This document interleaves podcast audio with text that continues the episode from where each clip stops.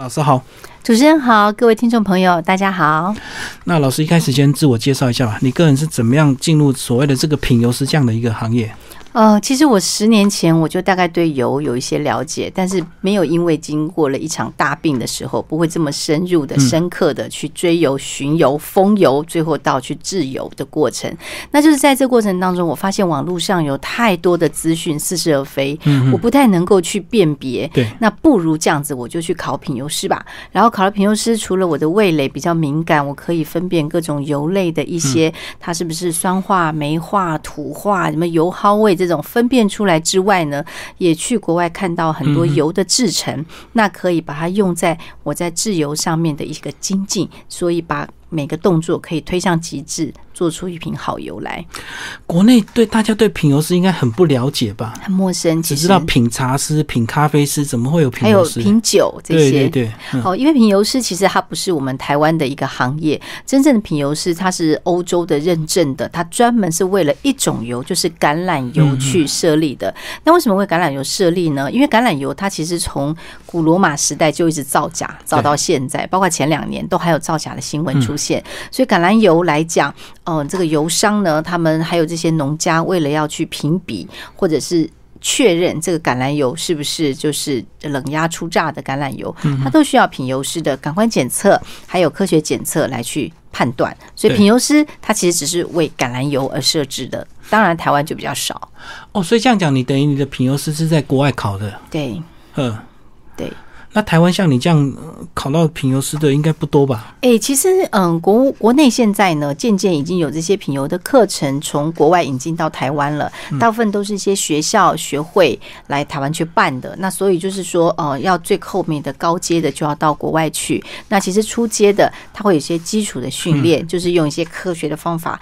不断不断的训练品油师的感官，那基本上我觉得当品油师其实不难，因为我们在台湾来讲，很多人觉得品油师好像离我们好远哦，哈，我我我我干嘛呢？我不会去喝油啊，但实际上我会鼓励许多的呃家庭主妇、家里负责采买的一些妈妈、一些女孩子们，我们在采买力，采买力是女力的天下，真的在采买的过程当中，如果对于油的知识经过味蕾可以去辨别的话，其实对于自己跟对于家人的照顾是一个。非常非常好的一个方式，而且油脂这个东西对我来讲是生活柴米油盐酱醋茶完全不可以缺乏的一个重要的营养素。那油对我来讲，它已经不是调味料了，不是调味品，它是营养品。好的油，嗯，好的油是这样。所以说，在油品的采买的过程当中呢，每一个人他都可以经过简单的训练，他就可以把他的感官打开。那这一种的品油，我确实认为是每一个女生她都应该要具备的。基本的，我觉得已经是尝试了。嗯嗯嗯，然后这个油跟所谓的生酮关系，跟我们厘清一下吧，因为我们很少听到这个品油相关的，可是我们听生酮很多。啊那从生酮带入，我们要用好的油或者是吃油这样子，那它两个有必然的关系吗？哎，在于饮食习惯上是有的哈，因为生酮呢，其实大部分的人都知道说要健康，我要少油、少盐、少糖。对。可是生酮独独的比较特别一点是，他们油脂的吸收的比例是摄取量要比较大的。对。那也就在我们台湾比较。少见就是生酮的族群，他因为要吃大量的油脂的比例，所以他就变成在油脂上，他不能去吃一些乱七八糟的油，不然哎出代机嘛哈，他就会特别的在油上面会比较在意。可是呢，实际上来讲，真正的好的饮食方法，除了生酮或者是低碳之外，我们所有的人在饮食的摄取上面，如果都可以采取低碳，然后吃。好的植物的油脂，特别是植物油脂哦，我们比较没有去提倡说吃到动物的油脂，然后吃到植物的油脂的时候，其实对于整个的抗衰或是减肥来讲，它是起的一个必然性的效果，还不见得真的一定要到生酮的手段，就已经对我们身体来讲是有很大的帮助。所以好油是非常非常重要的。好，那这本书介绍很多这个特别植物的油，可是我们刚刚有讲到这个橄榄油，那为什么橄榄油没有被收录进去？哦，因为其实橄榄油啊，就是。嗯，我们认为台湾的人已经非常了解了，哦，已经很熟悉了。其实，呃，没有人没听过橄榄油，大部分都听过橄榄油哈。那橄榄油的挑法呢？呃，也是因为我们台湾大部分除了少数的国呃台湾的商家之外，大部分的橄榄油它不让你品尝的。嗯，哦，可是，在国外去买橄榄油的时候，其实每一个人是可以去品尝那个橄榄油的，这个味道是不是你喜欢的？那所以基本上国外的人因为吃的好油，就是橄榄油的量的比例是居高的。像我们大家都知道，地中海的饮食很健康，它的油脂比例就跟生酮是有点像，他们油脂的比例摄取橄榄油是非常高。那我没有收入在。在书上呢，就是可能预计下一本书吧。这一本书比较收录在一个大家比较少见的一些油种，它比较能够唤起大家的注意。因为市面上写橄榄油的书太多，其实真的比较多，它不会缺我这一块知识。对哦，所以我们先锁定这个比较特殊的一个植物，我们不熟悉的来介绍就对。嘿，对，在想后。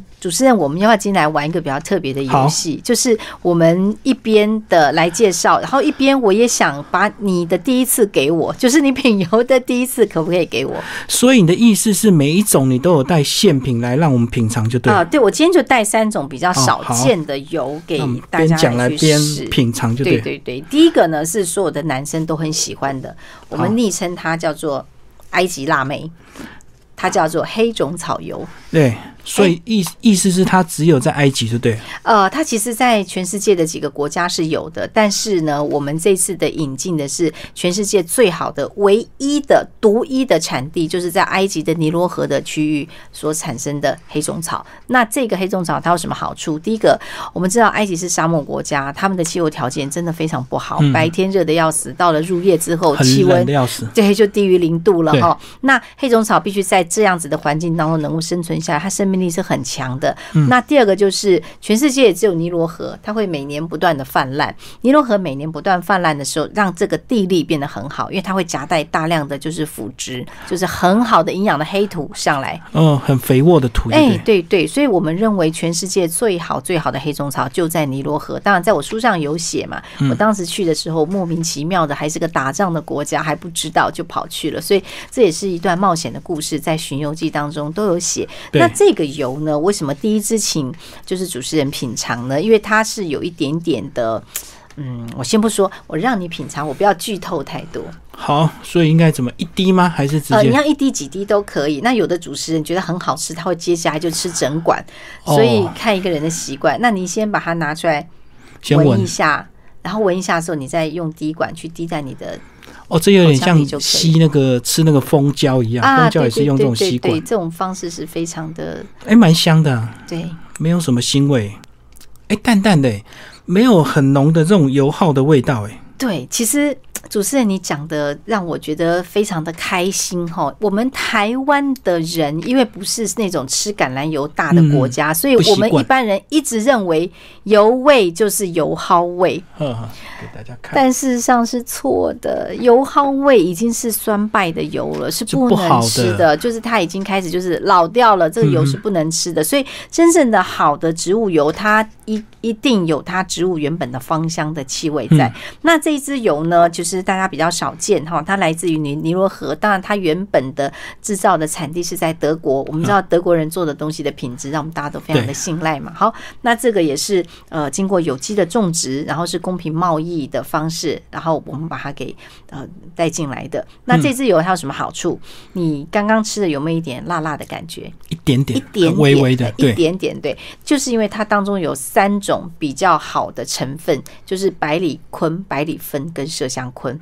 这三种成分是我们已知地表当中是天然的抗生素。我们知道抗生素不能乱吃，你吃了之后会把我们肠道的益生菌脱杀光光，然后抗生素会有时候会一些抗药性。可是当我们要杀菌，当我们要就是有些呃感冒喉咙的状况不是太好的时候，都会服用黑种草油。那特别是谁妈妈们最爱用，就是给他们的小朋友。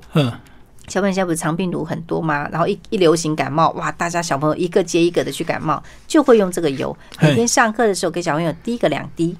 哦，所以你的意思是，这个呃，妈妈可以直接像蜂胶这样滴两滴每天吃啊？对，因为我们知道蜂胶对我们身体是很好，没有错。可是因为蜂胶它是一种丁剂，所以丁剂就是用酒精去萃出来的嘛，所以有的人对于这种酒精的东西是过敏的，他不见得能够服用蜂胶的时候，特别小孩子用酒精，嗯，有的父母会有些想法。所以黑种草是一种天然的，滴在小孩子嘴巴里面，有的小孩子滴到很习惯了。对。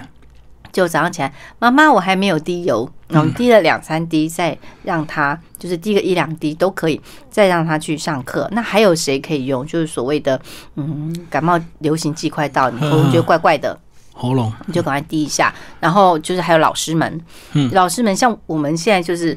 嗓子的的那种耗损、慢性劳损是比较大的。对，那老师们就是教师节的时候，就很多人拿买了去送礼。哦，所以它不是用入菜，什么煎煮炒炸这样子吗？嗯，其实我们的油大概会分几种不同的方式，这也跟大家分享一下。油它分成种子油跟果实油。嗯，哦，种子油就是我们大家知道的，像什么黑种草啊，然后嗯芝麻呀、花生啊。哦，种子，这种子油。还有一种，另外一种就比较珍贵的，也不好保存的，就叫做果实油。像沙棘油就是果实油，橄榄油就是果实油。好，那另外一种分法呢，就是烹饪用油跟保养用油。嗯，那烹饪用油通常它经过高温的，有一些使用的方法没有这么大的忌讳。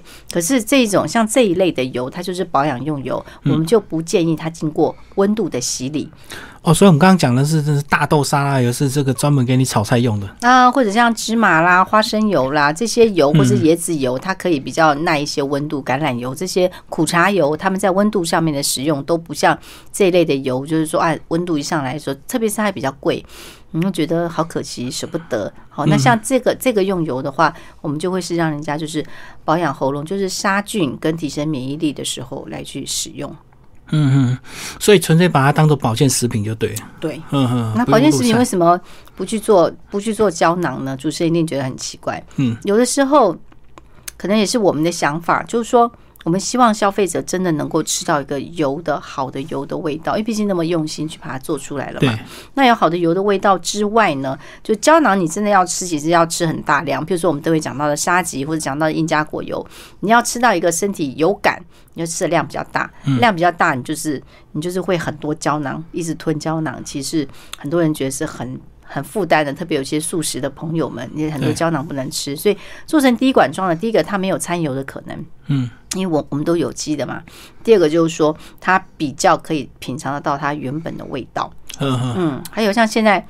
空气不好，有尘霾。对，好，那这一个油也是，就是对于我们支气管啊这些保护都是非常好的一个选择。嗯嗯，但是它每天有建议的用量吗？因为我知道有些保健食品它还是不能够过量，对不对？啊，对对对对，通常呢，大人大概就是一天就是四分之一到半个滴管差不多了啦。好，那但是小朋友的话，我们就建议就是一天就是一两滴给他就可以了。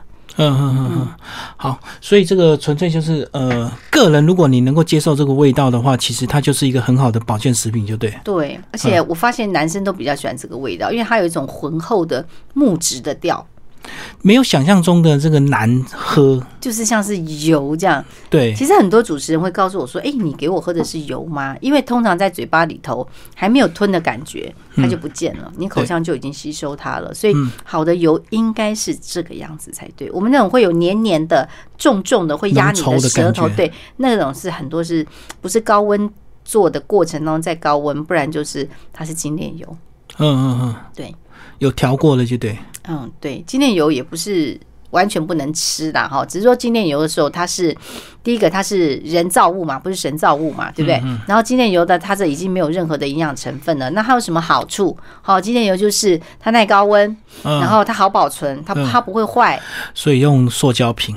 哎，然后放在你家放一个放放一个小碟子，放在你们家的厨房地上，连蟑螂老鼠都不吃的油。嗯嗯，对，精炼油就跟白米一样。对对对，就精炼油其实来讲，就是说还是一些呃经济状况上面比较辛苦的朋友们，加减你还是要用。外面的餐厅几乎用的都是精炼油，很少会用这种就是冷压的油去做。所以我们把精炼油跟一般的好的植物油的最好的分辨的方式，就第一个先闻。嗯。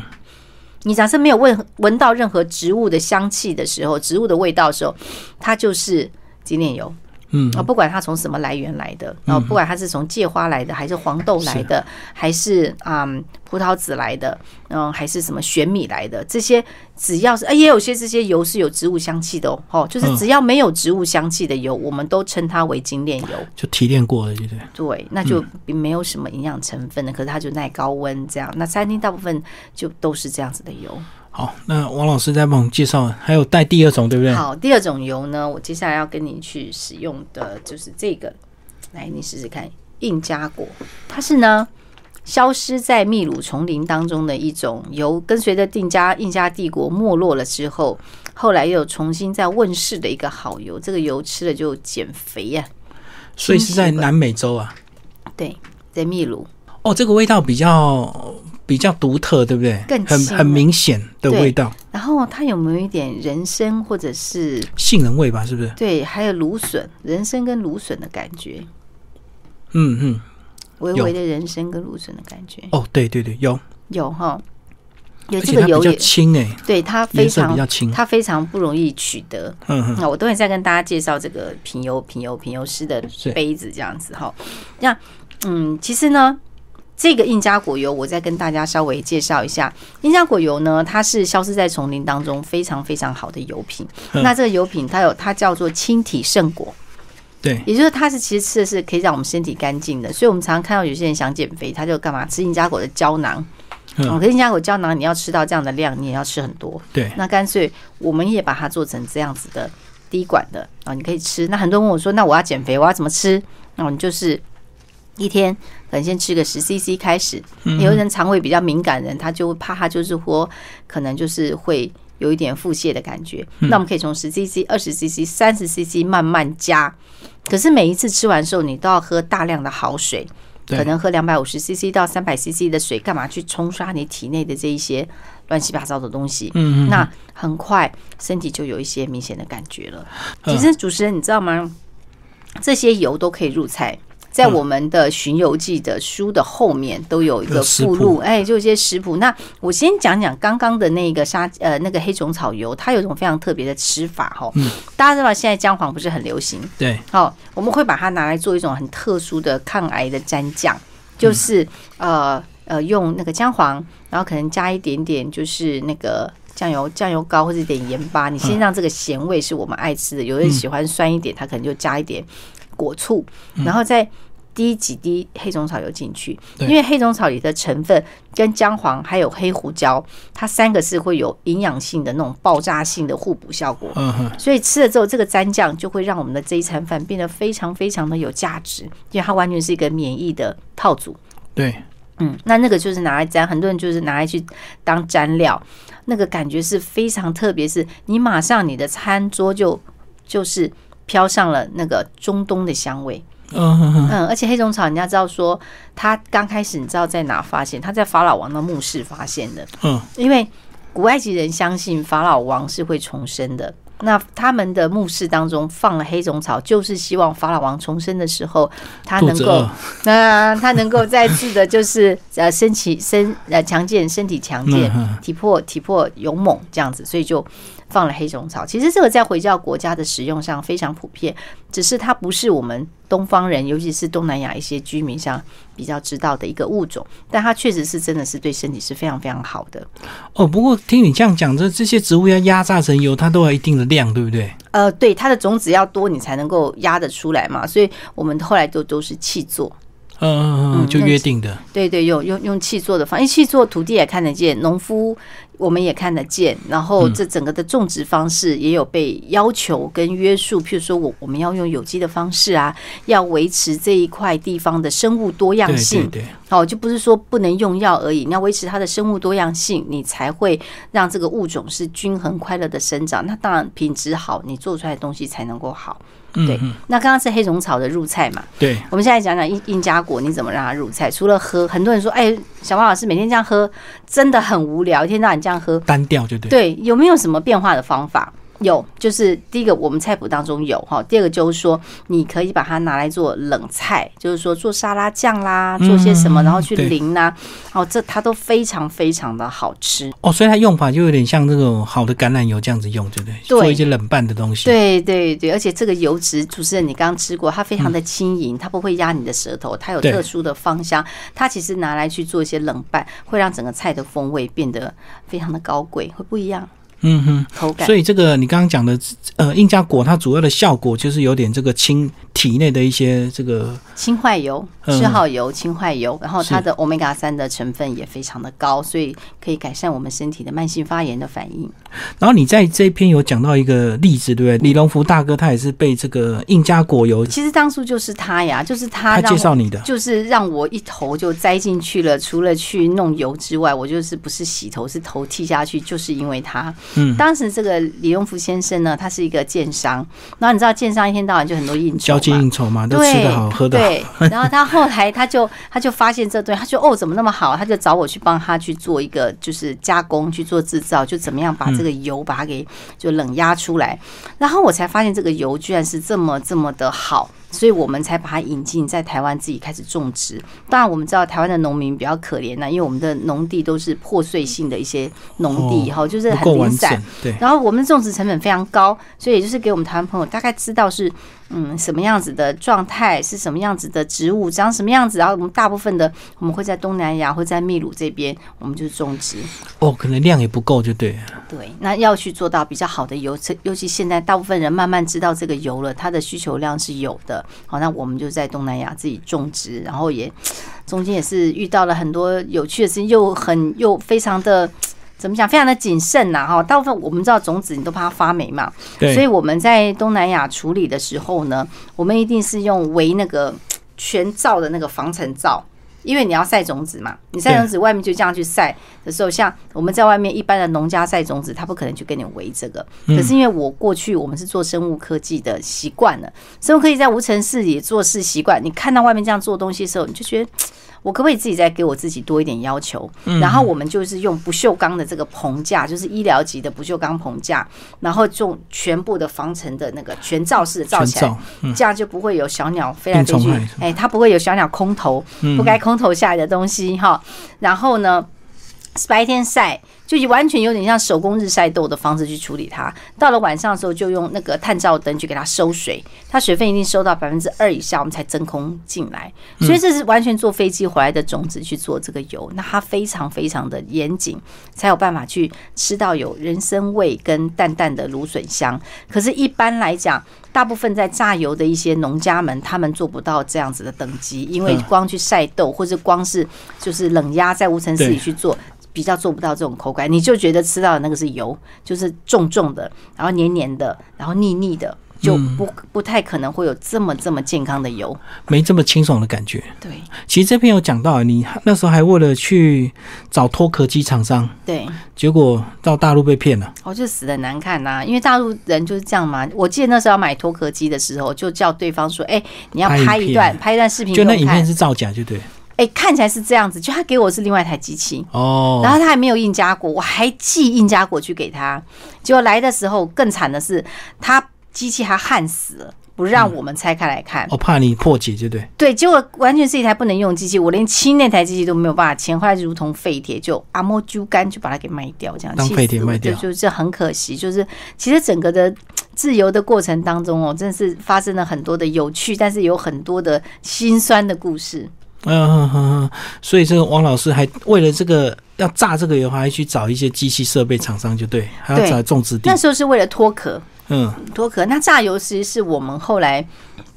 又在研发了，做了一些专利，因为我们知道油最怕三个东西，就是温度、光线，呃，跟那个温度、温度、光线跟空气。嗯，好，对不对？你一瓶好的油，如果它放在这个一下从一下在冰箱，一下在外面，它很快这块这这块油油耗味就会上来，差就对，它很快就会上来。然后我们就是要把它摆在阴暗的地方。第二个就是怕什么？怕就是空气。好油，如果常常接触空气，那个油花味就会上来。好，所以呃，一一瓶油你拆封了之后，最少我们都希望大家在两三个星期，好就尽快用完。对，所以都不建议大家买那种大桶的。哦，难怪都会做小瓶装。对不对？对小瓶装的，你用完了之后，你再拆。你大桶的的油，除非你是开餐厅或者家里用用饭的人口是多的话，那是可以。不然都是小瓶装最好。然后你就拆封，大概两三个星期就是把它用完，这是最好的用法。那第三个怕什么？就怕空气。嗯，好，那所以我后来就在想啊，那在冷压油的过程当中，一定会接触空气啊，怎么办？然后我们就去发明了一台机器，就是从种子进去到冷压的过程当中，我们全部就是填充氮气，就完全不接触空气。那台湾大概也只有我们有这样子的自由技术，才能做出这种油，一般可能没有办法。那你去申请专利了，这样。哇，从种子。进去之后到变油品出来都是接触氮气，不是接触空气的，对？对对对。哦，对。好，那老师在在第三种油是什么？第三种油就是这个王了，就是最后一次给你品尝。不然如果第一次让你品尝这个油，你可能就你吃不到后面的味道。哦。这就是我们第一支书上面写的沙棘果油。对，沙棘既然是第一篇，是表示说你你觉得这个。看中的比例比较高，是？对，因为它其实给了我很大的帮助哦。我其实，在十年前我就已经上了那个西伯利亚的土地，有接触过这支油。但却是在病程当中，也是这支油，它让我就是走上了风游、巡游、环游世界的这个路，这样子。因为它在我病程当中，它给了我许多的帮助。是我的书上其实有写，我有得了一个非常严重的病疾病，就是癌症，而且那时候是子宫颈癌。对，那已经蔓延到淋巴，就是三期末就扩散了嘛。嗯，所以那时候我就在想说，哎，当初这个沙棘油，像我们做放化疗的时候，一定会身体上面会有难以避免的副作用，一定会有一些什么黏膜。的损伤都会发生嘛？我想说，那我是不是可以用沙棘来修复？我那时候在病程当中是大量使用沙棘油，然后他在让我抗癌的路上的时候得到一些辅助上的支持，所以我就觉得说，哇，沙棘这个油对我来讲帮助很大。后来我们就推荐谁了呢？我们就推荐很多就是得特别是头颈癌的病人。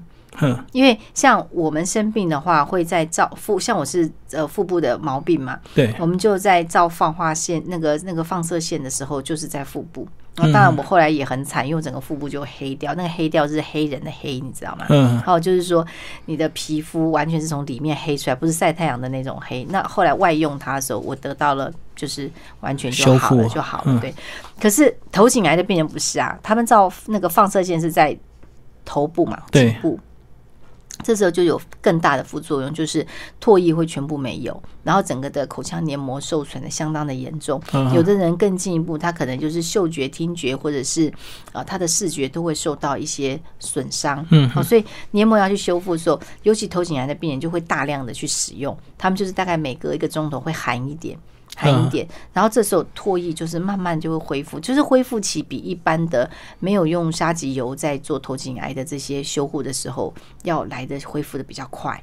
哦，所以那时候我们就这样用啊，我自己觉得用的都不错啊。后来我就变成那个肿瘤病房的那种模范病人这样，所以我会把它放在书本当中，就《寻游记》这本书本当中的第一支油，就是因为它给我的帮助其实是非常非常大，我非常感谢这支油。哎，可是这样讲，为什么很多癌友都？是不知道这个讯息，还是说这些东西相对是所谓的传统医学，并不是那么、那么、那么被关注的，是不是？嗯，对，因为传统医学就是一般的西医，还是着重在就是药还有手术。对啊，对。那对于营养品上面的事情呢，就是在医学院当中比较没有涉猎那么多。那有点像这一个，就是别的国家的物种，德主持人你去品尝的时候，你就知道它会有一种这个你完全无法形容的味道，是因为它不是我们的东南亚的居民手收，你你找。找不到形容词去形容它。那既然都不是我们这个地方的植物了，你一般的医生可能比较难去接触得到。哦，它更陌生，就对，对，就完全没有我们熟悉的植物来形容。对，完全你不知道怎么形容它。对啊，这个味道很重，可是我不知道它像什么，而且颜色也很深诶。对对，有点像碘酒。对，优点。浓度好像都感觉比较高，对不对？不像刚先刚刚那上一瓶那么轻盈这样子。对对，因为它物种不一样。这个油它非常非常的珍贵，因为它是果实油。然后这个油有没有入口就不见了？哎，真的哎，滴下去之后还没感受到那个油的那个浓度，感觉就吸就吸收进去，就吸收非常的快。非常快，而且这个油啊，很多男女生要约会之前都要吃它。为什么？你等一会哦，你就会发现你齿颊留香会非常的久，包含你等会你打出来的嗝也是香的，你这全部就都是香的。它会有一种那种。梅果的那种香味，我们家小甜甜，它有一种梅果，然后淡淡的花香，然后它会让我们整个身体当中有非常好的修复。因为我们知道现在的人，呃，饮食作息不正常，都会去有些人会去补充一些就是维他命相关的一些补充品嘛。你再怎么补充，你一颗药丸当中你几十种成分了不起了。可是这个沙棘果它不一样，它小小的一颗果子，它里头有几百种的成分，所以我们就非常非常推荐，因为它真的是太珍贵、太珍贵的油了，而且它的这种奇妙果香，完全颠覆了每个人的味蕾。对对，啊，它产地是在哪里啊？就在西伯利亚。呵呵呵。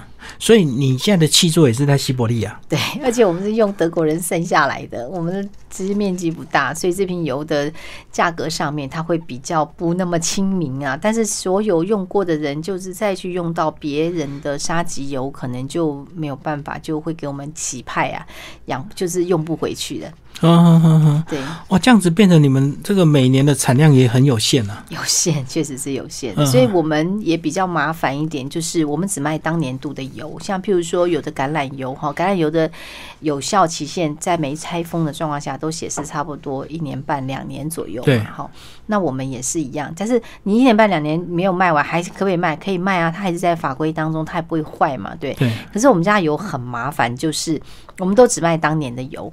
譬如说，像现在的时间差不多是十一月嘛，哈，橄榄在采收的时候了。那我们家的油可能就是果子都还在树上。嗯，已经被卖，已经卖完了。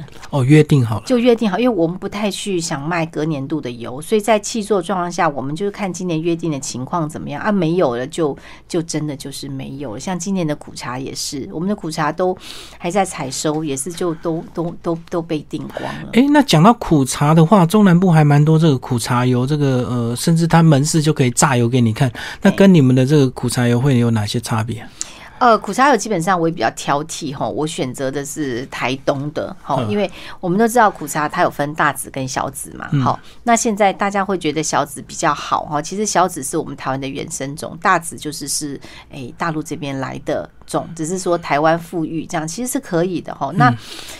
我比较会去建议，就是说苦茶籽，其实我们也是在无尘室里用我刚刚的这个，就是我们的专利的方式去制作，全程是没有接触氧气的。但是就像主持人讲的，就是中南部的油厂，或者是说有时候我们看到菜市场，好就会有人在现场炸给人家吃嘛，哈。那我就是要跟呃所有的消费者去呃去。跟大家呼吁有要注意的几点，这种油它好不好？它其实蛮好的，因为你不太可能买到不纯的。然后很多妈妈，包括我自己的母亲也是一样，到了菜市场看到人家有那种现榨油，都觉得哎它是纯的，我总不会买到假油了吧？尤其之前黑心油这么厉害。可是这个油买的时候要特别注意，因为第一个。它旁边就是什么呃车水马龙的，或是有灰尘，会有一些空气的它有它有落菌数，它有落尘跟落菌。好，所以油买回去了之后，我们不要把它供着，要赶快就要去吃它，因为这瓶油怎么样，它会老得快。嗯，好，就是它比较容易会有油油耗味出来。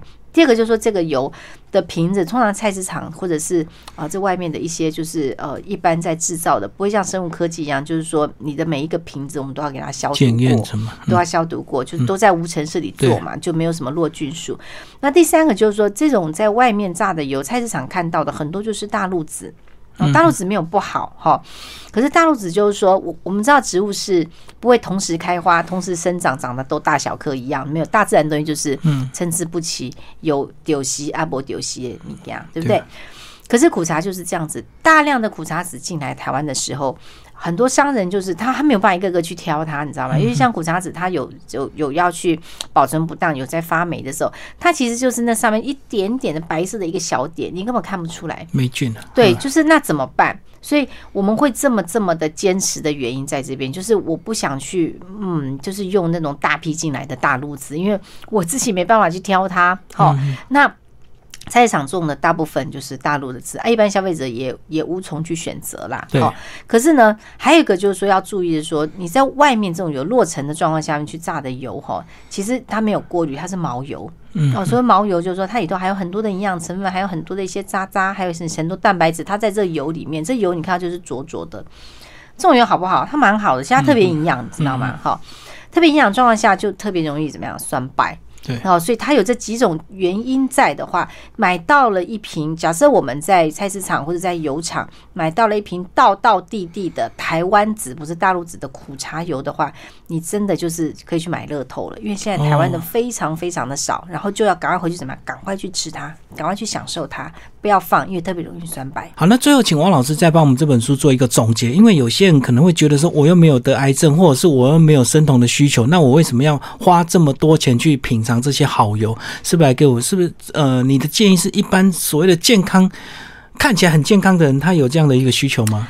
哦，其实它是非常非常需要的，因为我们所有的保健食品当中，它后面都会有所谓的营养成分表。嗯，那这营养成分表上面，你任何一样东西吃错了，你都可以排出来。对，唯独是油不行。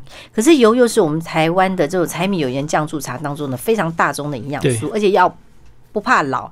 要抗衰，你就非得要吃很多植物性的好油。所以一般的健康的人，他必须把这个油了解了之后，好好吃好的植物油。他非但抗衰，他也能够免疫力提升。所以他变成是一个家家户户的人，我都觉得他有必要去了解，因为他是制药的关键是吃错了是排不出来的。当然，《寻游记》这本书当中呢，它有非常清楚的介绍说明，教大家怎么品，教大家怎么选，教大家怎么买，还有教大家怎么入菜，然后一些。寻常我们不太知道的油哈，都有被收录在这当中。当然，当中还有一些我很多的有趣的一些故事了哈。那还有就是说，我们其实，在那个呃新书都会有一些新书发表会，买了呃小马老师的书，我们都欢迎。最后一场呢，就是在今年的，就是过年的时候哈。